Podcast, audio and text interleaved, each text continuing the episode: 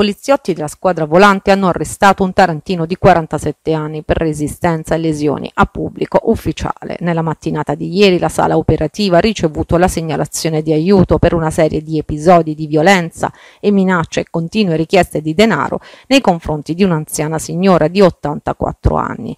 Giunti nell'appartamento in via Diego Peluso, gli agenti hanno preso atto delle patologie della donna, che ha confermato le continue richieste di soldi provenienti da uno dei due figli, tossicodipendente, che spesso in modo violento chiedeva denaro a lei e all'altro figlio, peraltro affetto da disabilità. L'uomo si è rifiutato di farsi identificare, invitando i poliziotti ad uscire di casa. A fronte della richiesta degli agenti di accompagnarli in questura, il quarantasettenne li ha colpiti con violenza. Con non poche difficoltà gli agenti lo hanno reso inoffensivo e l'uomo è stato arrestato. È stata una domenica di fuoco quella che ha interessato ieri la Puglia e la Basilicata. La colonnina di mercurio ha raggiunto i quaranta gradi con picchi record a Monopoli, dove si registrano quarantatré gradi, poi quarantadue a Bari, Lecce e Brindisi, quarantuno gradi a Barletta, quaranta gradi a Taranto e Foggia. Anche Matera in Basilicata ha raggiunto la temperatura record di quaranta gradi, mentre a Potenza la colonnina di mercurio ha raggiunto i trentasei gradi. Previsto per oggi un lieve miglioramento, mentre una nuova ondata di caldo si abbatterà sulla Puglia da martedì sino a giovedì. Nella giornata di venerdì previsti venti di maestrale che alleggeriranno la cappa che in questi mesi ha piagato il sud Italia.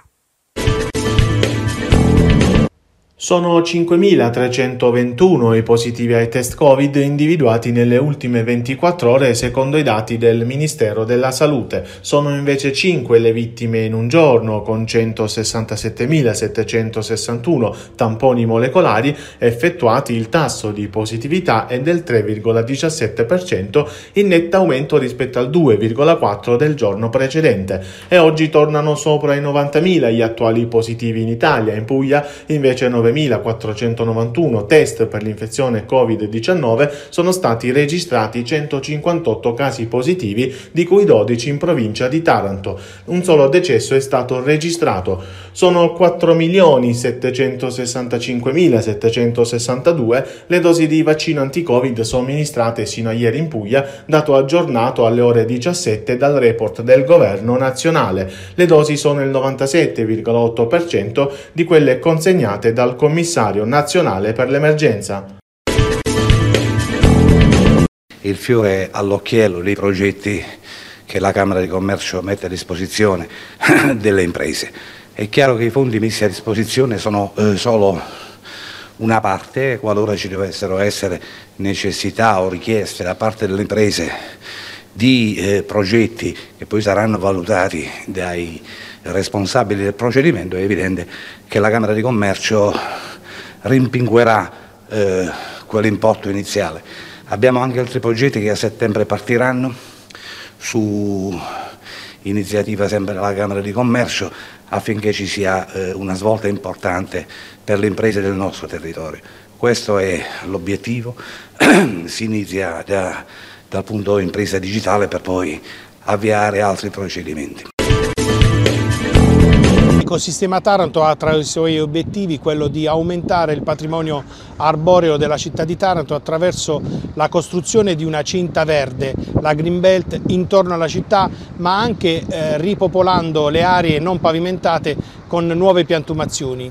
In quest'ottica anche le aree già eh, piantumate, già a verde, devono essere mantenute con una manutenzione straordinaria e eh, ripopolate con nuove piante. Per quanto riguarda il catasto del verde, tutto il patrimonio arboreo è stato censito, quindi ogni singolo albero ha una sua scheda tecnica in cui sono riportate Eh, diverse, diverse informazioni. Inoltre è stata fatta anche una valutazione visiva sulla stabilità degli alberi, in acronimo V T A.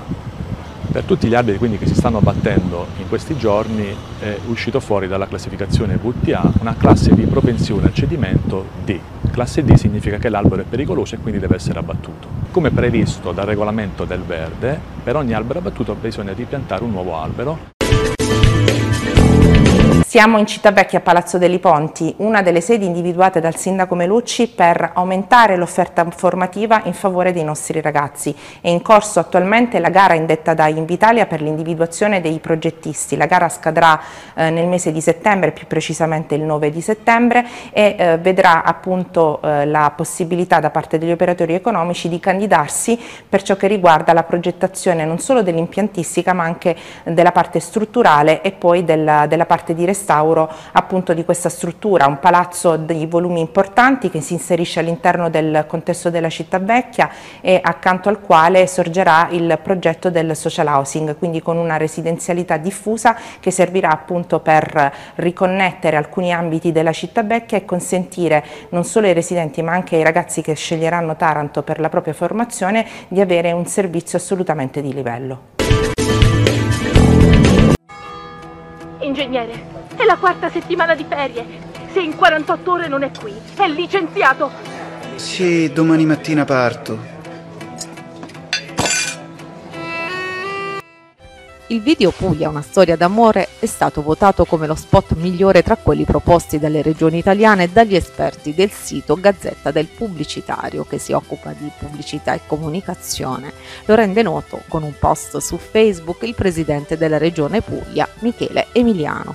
La Puglia, scrive, è sul gradino più alto del podio anche per lo spot pubblicitario più bello d'Italia. La nostra regione quest'anno non è solo regina del turismo con il mare più bello pulito del paese, ma anche al primo posto per il video Puglia, una storia d'amore, prodotto da Puglia Promozione, realizzato dalla regista e sceneggiatrice di Nardò Francesca Muci.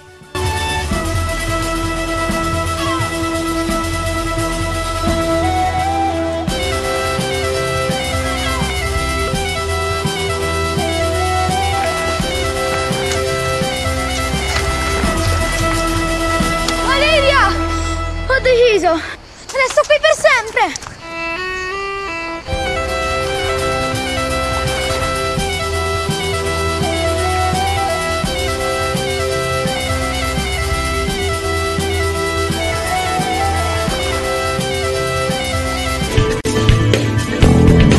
Giornata storica per l'Italia sportiva, quella di ieri. Marcel Jacobs e Gianmarco Tamberi hanno infatti conquistato la medaglia d'oro rispettivamente nei cento metri piani e nel salto in alto.